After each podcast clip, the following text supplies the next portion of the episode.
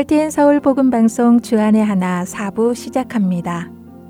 주안의 하나 4부는 함께 성경을 읽고 묵상하는 Let's Read the Bible과 청소년들을 위한 묵상 프로그램 Unlock 사사들의 인생을 드라마로 만나는 바이블 드라마 그리고 자녀에게 어떻게 성경적인 삶을 가르쳐 주는지 지혜를 얻을 수 있는 Daily Devotional 준비되어 있습니다.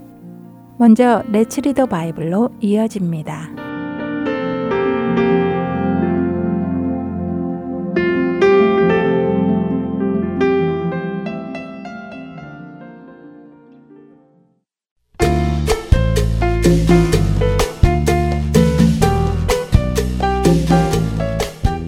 애청자 여러분 안녕하세요. Let's Read the Bible 진행의 신용호입니다. 지난 시간에 우리는 죄인이었던 우리가 예수님과 함께 죽고 이제는 의인으로 다시 태어나는 새 생명을 얻었기에 이제는 하나님의 기뻐하시는 것을 따라 살아가야 함을 나누었습니다. 우리의 몸을 불의를 이루는데 사용하지 말고 의를 이루는 도구로 사용하라는 말씀을 나누었지요. 그런데 사람들은 종종 말합니다. 그리스도인으로 살기 너무 어려워요. 죄를 짓지 않고 의를 이루며 살기 너무 어려워요. 라고요. 여러분도 그렇게 생각하시나요? 만일 죄를 짓지 않는 것이 어렵다고 생각하신다면 왜 어렵다고 생각하시나요? 죄를 짓지 않는 것이 어렵고 의롭게 사는 것이 어렵다고 생각하는 우리들에게 사도 바울은 그것이 전혀 어렵지 않다고 말을 해 주십니다. 오늘 읽을 로마서 6장 15절에서 23절에 사도 바울은 그 이유를 설명해 주시지요. 특별히 6장 20절에서 사도 바울은 이렇게 말씀하십니다. 너희가 죄의 종이 되었을 때에는 의에 대하여 자유로웠느니라. 이 말씀의 의미는 이렇습니다. 우리가 예수님을 알기 전 죄의 종으로 살던 때에는 내가 의롭게 살아야겠다 하는 마음조차 없었다는 것입니다. 그것은 사실입니다. 우리가 죄인으로 살던 때에는 의로움을 향한 갈망이 없었습니다. 의롭게 살아야 할 이유도 없었지요. 그러나 예수님을 알고 하나님을 알게 되니 이제는 의롭게 살아야 할 이유를 알게 되었고 의롭게 살아가고 싶게 되었습니다. 그래서 죄의 종으로 살 때는 의롭게 살고 싶은 마음이 없었던 것과 마찬가지로 이제는 의의 종으로 살기 시작했으니 내가 죄를 지어야겠다 하는 마음조차 없이 살아갈 수 있다는 말씀인 것입니다. 그래도 여전히 여러분의 마음 안에 죄를 짓고 싶은 생각이 드신다고요? 사도 바울의 말씀을 계속해서 보시기 바랍니다. 로마서 6장 21절입니다.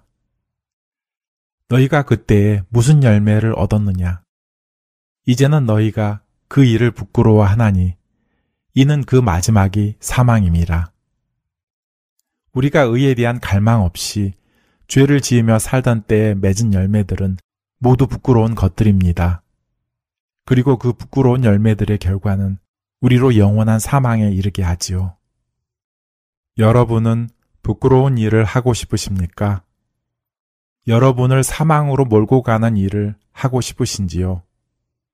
그런 분은 없으실 것입니다. 만일 여러분 안에 여전히 죄를 짓고 싶은 마음이 있다면 그것은 여러분이 아직 죄의 열매가 부끄러운 것임을 깨닫지 못하고 있기 때문이며 여러분이 짓는 죄들이 여러분을 사망으로 몰고 간다는 사실을 모르기 때문입니다. 만일 여러분이 그렇다면 오늘 주님께 기도하시기 바랍니다. 죄의 부끄러움과 무서움을 온전히 깨닫게 해주셔서 무섭고 부끄러운 일을 하고 싶은 생각이 다시는 일어나지 않도록 도와주시라고 말입니다. 레츠 리더 바이블 오늘은 로마서 6장 15절부터 23절까지의 말씀을 읽고 마치겠습니다. 그런즉 어찌하리요 우리가 법 아래에 있지 아니하고 은혜 아래에 있으니 죄를 지으리요 그럴 수 없느니라. 너희 자신을 종으로 내주어 누구에게 순종하든지 그 순종함을 받는 자의 종이 되는 줄을 너희가 알지 못하느냐? 혹은 죄의 종으로 사망에 이르고 혹은 순종의 종으로 의에 이르느니라. 하나님께 감사하리로다. 너희가 본래 죄의 종이더니 너희에게 전하여 준 바 교훈의 본을 마음으로 순종하여 죄로부터 해방되어 의에게 종이 되었느니라. 너희 욕심이 연약함으로 내가 사람의 예대로 말하노니 전에 너희가 너희 지체를 부정과 불법에 내주어 불법에 이른 것 같이 이제는 너희 지체를 의에게 종으로 내주어 거룩함에 이르라. 너희가 죄의 종이 되었을 때에는 의에 대하여 자유로웠느니라. 너희가 그때에 무슨 열매를 얻었느냐? 이제는 너희가 그 일을 부끄러워하나니 이는 그 마지막이 사망임이라. 그러나 이제는 너희가 죄로부터 해방되고 하나님께 종이 되어 거룩함에 이르는 열매를 맺었으니 그 마지막은 영생이라.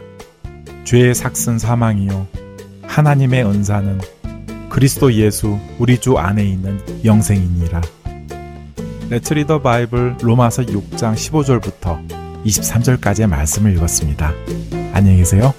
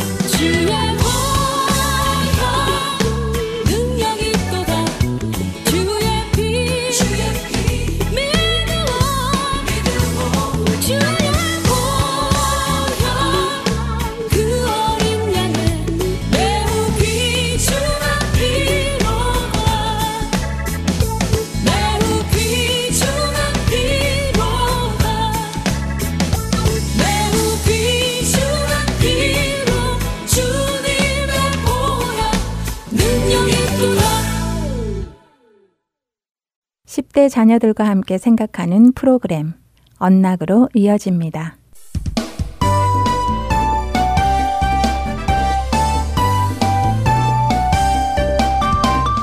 애청자 여러분 안녕하세요. 언락 진행의 이세진입니다. 오늘 함께 나눌 언락 첫 에피소드는 All That God Has Done 모든 것은 하나님이 이루신 것입니다.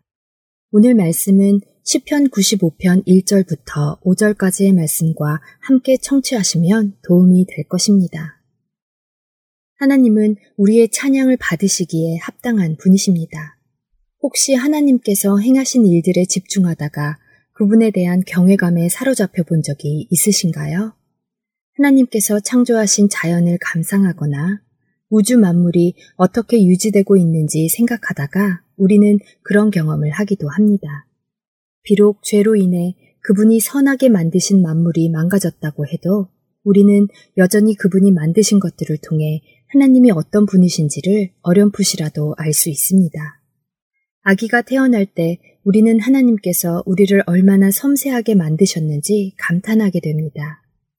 그분은 새롭게 태어난 아기에게 생명이 있도록 하는 분이시며 그 작고 연약한 아기를 돌보시고 지키시는 분이십니다.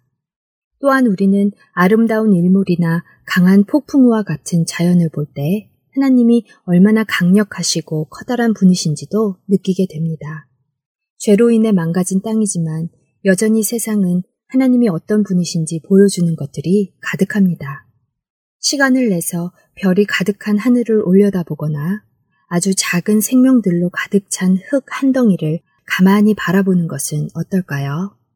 시간을 내어 거울에 비친 자신을 바라보며 하나님께서 어떻게 당신의 얼굴을 조합하시고 당신이 어떻게 생기도록 만드셨는지 생각해 보는 것도 좋습니다. 물론 내 마음에 안 드는 몇몇의 부분도 있겠지만 그럼에도 불구하고 우리는 여전히 하나님께서 우리를 의도적으로 조심스럽게 아름답게 만드신 방법에 대해 감탄하게 될 것입니다. 하나님은 사랑의 눈으로 자신이 손수 지은 여러분을 바라보십니다. 하나님은 우리가 그분을 알고 그분 안에 들어가기를 간절히 원하십니다. 그래서 우리가 피조물만 보고는 알 수 없는 하나님의 진리를 알게 하시려고 아들 예수를 보내셨습니다. 예수님의 삶과 죽음, 그리고 부활을 통해 하나님은 우리가 그분과 가까워지고 그분을 친밀하게 알 수 있는 길을 열어주셨습니다. 우리가 예수님을 따른다면 우리 역시 그분이 하시는 치유와 구속사역에 참여할 수 있습니다. 또한 예수님께서 다시 오셔서 모든 것을 새롭게 또 온전하게 치유하실 날을 더욱 간절히 고대하게 될 것입니다. 자녀들과 함께 세상에서 하나님의 흔적을 찾아볼 수 있는 것은 무엇인지 나누어 보시기 바랍니다. 찬양 후 두 번째 에피소드로 이어집니다.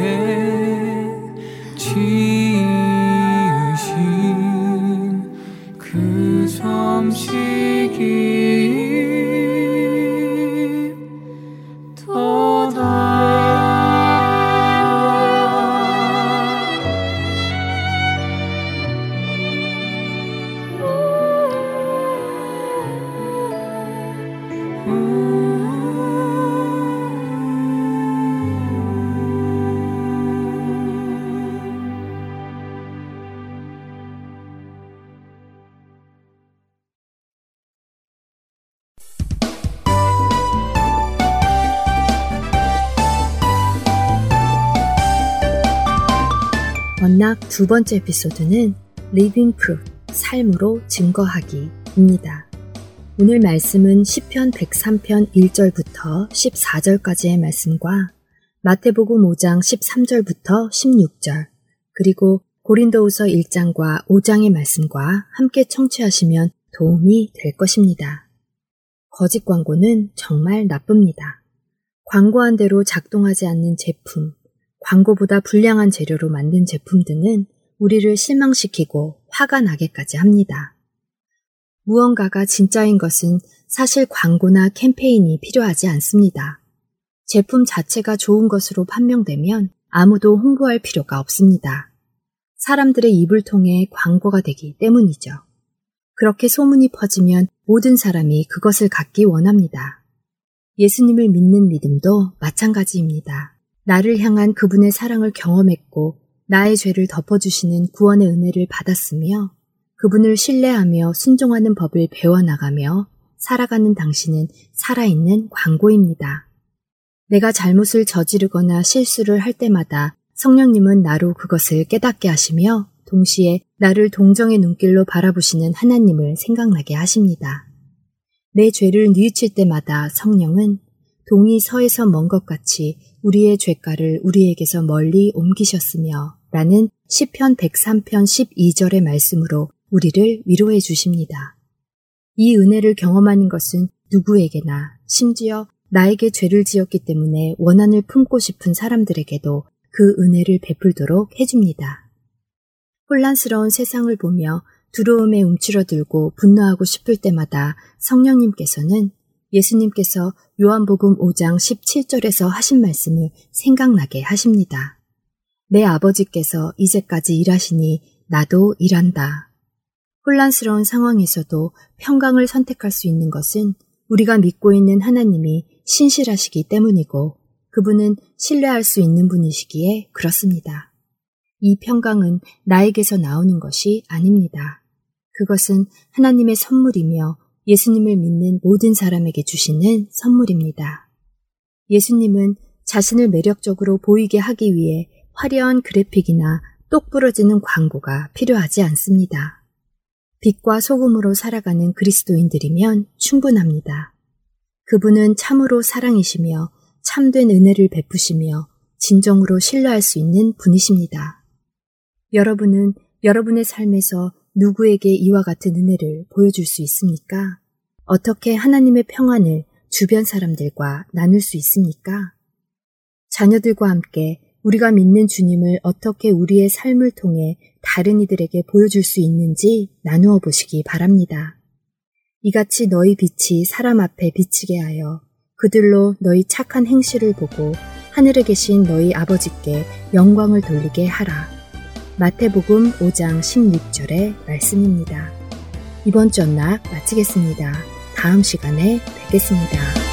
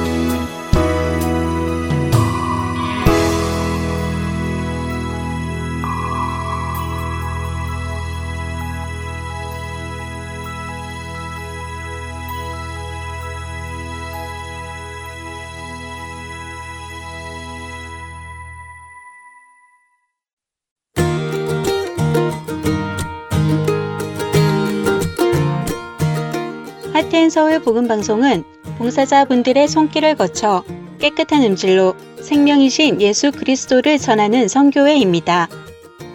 방송 프로그램의 자금 제거, 볼륨 작업 등의 도움을 주실 편집 봉사자들을 찾고 있습니다. 사무실에 방문하여 봉사하실 수 있고 집에서 컴퓨터로 봉사하실 수도 있습니다. 필요한 자들에게 생명의 말씀을 전하는 이 귀한 사역에 참여하실 여러분들을 기다립니다. 자세한 문의 사항은 사무실 전화번호 602-866-8999로 문의 주시기 바랍니다.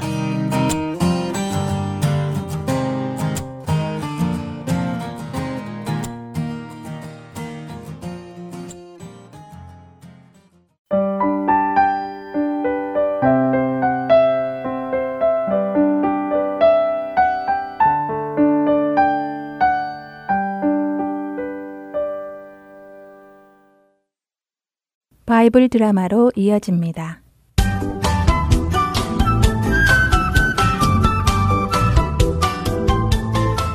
시청자 여러분 안녕하세요. 바이블 드라마 사사기 편 진행의 박윤규입니다. 미디안 연합군을 완전히 심판한 기드온과 이스라엘 백성들. 백성들은 오직 300명만 데리고 미디안 연합군 13만 명을 무찌른 기드온을 칭송하기 시작했습니다. 기드온님, 정말 놀라우십니다. 어떻게 300명만 데리고 그 많은 적군을 물리치실 수 있으셨습니까? 제발 우리의 왕이 되어 주십시오. 기드온님이 우리의 왕이 되어 주시면 이제 더 이상 그 어떤 민족도 우리 이스라엘을 넘볼 수 없을 것입니다. 기드온님뿐 아니라 기드온님의 아들들과 자손들까지 대대로 우리를 다스려 주십시오. 백성들은 몰랐습니다.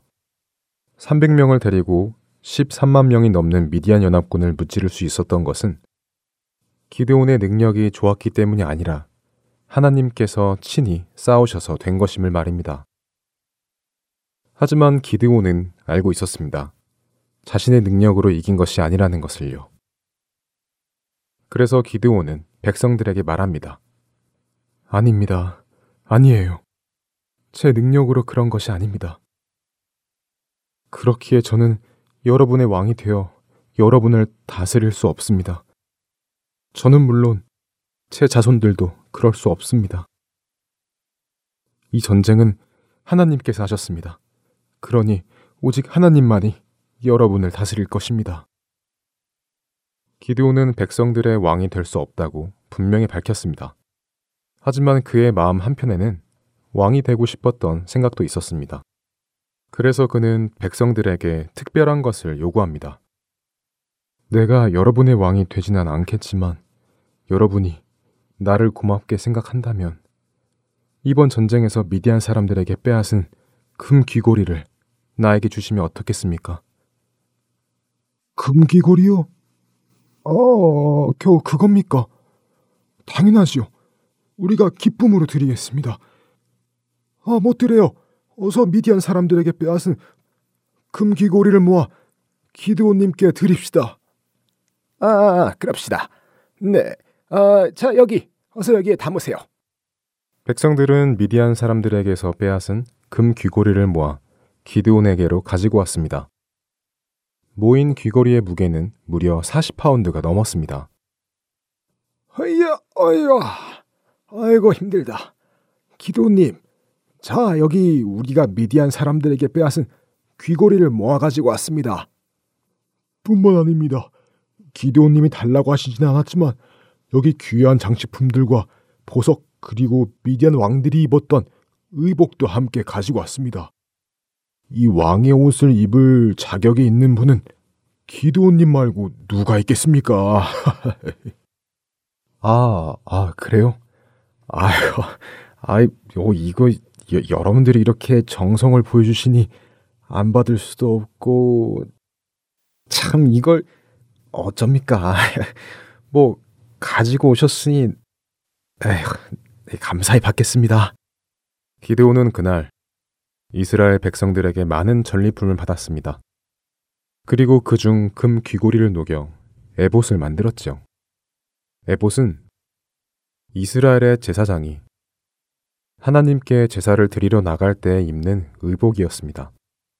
예봇에는 이스라엘 열두 지파를 상징하는 각각의 보석이 달려 있었죠. 제사장은 이스라엘 백성들을 대신하여 하나님 앞에 나아가 죄를 고백하고 죄 사함을 받기 위해 이 에봇을 입었습니다. 그런데 기드온은 자신이 제사장도 아니면서 금으로 에봇을 만들었습니다. 또한 에봇은 하나님의 임재가 계신 성소 안에서 입는 것인데 기드온은 성소가 아닌 자신의 성음에 두고는 사람들로 볼 수 있게 하였습니다. 안타깝게도 이스라엘의 백성들은 기드온이 만든 금 에봇 앞에 나와 마치 그 에봇이 자신들을 미디안의 압제에서 구원해 준 것처럼 에봇에 절을 하고 그 앞에 재물을 가지고 나와 섬겼습니다. 하나님을 떠나 바알과 아세라를 섬기던 이스라엘 백성들을 깨닫게 하시기 위해 하나님께서는 미디안 사람들을 보내 이스라엘 사람들이 고생하도록 하셨습니다. 그들의 회개에 하나님은 놀라우신 은혜로 이스라엘을 미디안의 손에서 구원해 주셨지요. 하지만 이스라엘 백성들은 다시 하나님을 떠나 이번에는 에봇을 섬겼습니다. 이것은 하나님 앞에 옳은 일이 아니었습니다. 기드온은 이 전쟁 이후로 거룩한 삶을 살지 못했습니다. 그는 말로는 이스라엘의 왕이 되지 않겠다고 했지만 왕처럼 살았습니다. 그는 많은 아내들을 두었고 그 많은 아내들로부터 70명이나 되는 아들들을 얻었습니다. 뿐만 아니라 이방 민족들이 살고 있는 세겜에게까지 가서 아내가 아닌 첩도 두었지요. 그 첩에게로부터도 아들을 낳았습니다. 그리고 그 아들의 이름은 아비멜렉이라 지었지요. 아비멜렉의 뜻은 내 아버지는 왕이다 라는 의미입니다. 왕이 되지 않겠다던 기드온은 그 아들의 이름을 내 아버지는 왕이다 라고 지음으로 스스로는 왕이라고 생각했던 것입니다. 그래도 하나님께서는 기드온에게 하신 약속을 지키시기 위해 그가 살아있는 동안은 이스라엘의 적의 공격이 없게 해주셨습니다. 40년간을 사사로 살던 기드온은 나이가 많아 죽게 되었습니다. 기드온이 죽자 이스라엘 자손들은 또다시 바알을 섬기기 시작했고 하나님과의 언약을 깨고 바알신과 언약을 맺었습니다. 그들은 하나님을 기억하지 않고 자신들을 미디안의 손에서 구원해 준 기드온도 기억하지 않았습니다. 하나님의 은혜를 저버린 이스라엘. 이제 그들에게는 어떤 일이 일어날까요? 바이블 드라마 사사기편 다음 시간에 뵙겠습니다. 안녕히 계세요.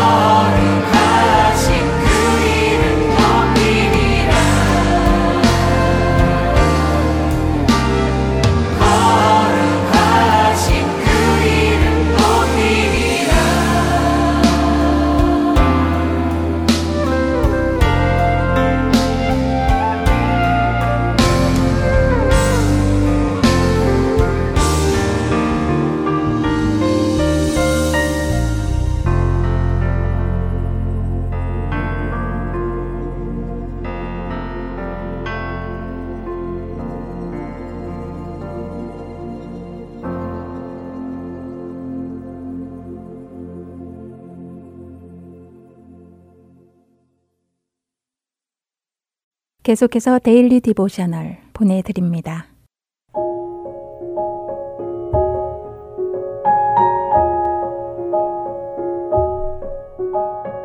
애청자 여러분 안녕하세요. Daily Devotional 진행의 최소영입니다. 우리 자녀들은 하나님께서 창조하신 모든 것들은 하나님의 뜻 안에서 창조되었음을 믿고 있나요? 모든 피조물은 죄의 영향을 받고 있지만 예수님이 다시 오실 때 모든 것을 회복시키시고 온전케 하실 것임을 기대하고 있는지요? 오늘은 이것에 대해 나누어 보고 함께 말씀을 묵상하는 시간 되시길 바랍니다. 오늘 데일리 디보셔널의 제목은 Why Mosquitoes? 왜 모기를 만드셨을까? 입니다. 그레이스는 가족들과 함께 호숫가에 있는 cabin에 와 있습니다. 그레이스와 동생 와이엇은 호수에서 낚시를 하며 즐거운 시간을 보내고 있었지요. 모기가 많아서 팔과 다리를 모기에 물려 계속 긁고 있었지만 그래도 cabin 안에 들어가기보다는 좀 더 낚시를 하고 싶어 했습니다. 모기에 물린 곳이 너무 가려웠는지 그레이스는 cabin에 가서 모기를 쫓는 스프레이를 더 가져오자고 하였지요. 그레이스와 와이엇은 cabin이 있는 곳까지 뛰어갔습니다. cabin 앞에 앉아 계시던 엄마와 아빠는 뛰어오는 그레이스와 와이엇에게 벌써 낚시를 다 했느냐고 물으셨지요. 와이엇은 낚시를 끝내기도 전에 모기에게 먼저 살을 다 뜯길 것 같다고 하며 모기약이 더 필요해서 가지러 온 것이라고 대답합니다. 옆에 있던 그레이스는 왜 하나님께서 모기 같은 것을 만드셨는지 모르겠다고 말하였지요. 그러자 아빠는 모기가 우리에겐 그저 귀찮은 존재일지 모르지만 하나님께서 만드신 어떤 피조물들에게는 정말 중요한 존재라고 말씀하십니다. 예를 들어 모기는 잠자리에 먹이가 된다고 하시며 어떤 종류의 새들이나 박쥐들도 모기를 먹는다고 설명해 주셨지요. 또한 어떤 물고기들은 모기의 알을 먹는다는 것입니다. 아빠의 말씀에 그레이스는 모기가 어떤 동물들에게 중요한 먹이가 되는 줄은 몰랐다며 놀라워했지요. 아빠는 하나님께서 이 세상을 창조하시고 나서 뭐라고 말씀하셨는지 기억하느냐고 물으십니다. 와이엇은 교회에서 암송했던 구절이라고 하며 하나님이 지으신 그 모든 것을 보시니 보시기에 심히 좋았더라 라고 대답하였지요. 아빠는 맞다고 하시며 하지만 불행하게도 죄가 들어온 이후 모든 피조물은 죄의 영향을 받게 되었다고 말씀하십니다. 그 때문에 하나님께서 창조하신 것 중 어떤 것들은 해롭거나 불편을 끼치기도 한다는 것이지요. 하지만 하나님께서 창조하신 모든 것은 목적이 있고 지금은 비록 죄 가운데 있으나 하나님께서는 언젠가 모든 것을 회복시키실 것이라고 약속하셨다는 것입니다. 예수님께서 다시 오실 때 죄와 죄로 인한 모든 고통을 없애시고 우리는 하나님께서 원래 의도하신 창조의 모습을 누릴 수 있게 된다고 성경은 말씀하고 있다는 것이지요. 그때에는 모기가 더 이상 문제가 되지 않을 것이라고 아빠는 말씀하십니다. 그레이스는 예수님이 다시 오시고 모든 것이 회복되는 그때가 기다려진다고 하며 오늘 이야기는 마칩니다. 하나님께서 왜 창조하셨는지 이해되지 않는 것들이 있는지 자녀들과 이야기해 보시기 바랍니다. 뱀이나 거미 등등 무섭거나 징그럽게 느껴져서 차라리 없었으면 좋겠다고 생각하는 것들도 있겠지요. 하나님께서 창조하신 모든 것들은 하나님의 뜻 안에서 창조되었는데 죄가 들어온 이후 죄의 영향을 받게 되었지요. 그럼에도 불구하고 여전히 그 모든 것들은 하나님의 계획 안에 있으며 언젠가 하나님께서는 모든 것을 회복시키실 것입니다. 자녀들이 모든 것을 선하신 뜻 가운데 창조하신 하나님께 감사하고 하나님께서 다시 회복시키실 것을 기억하도록 도와주시기 바랍니다. 오늘 함께 묵상할 말씀은 창세기 1장 31절 하나님이 지으신 그 모든 것을 보시니 보시기에 심히 좋았더라 입니다. 매 순간 창조주이신 하나님을 기억하며 경외하는 우리 자녀들 되길 소망하며 오늘 Daily Devotional 마칩니다. 안녕히 계세요.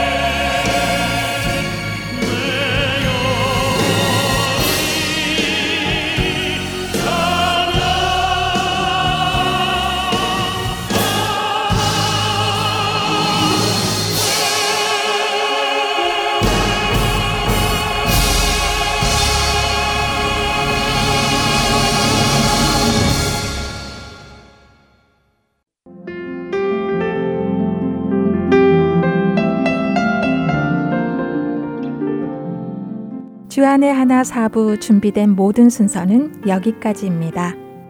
청취해주신 여러분들께 감사드립니다. 다음 주에 다시 찾아뵙겠습니다.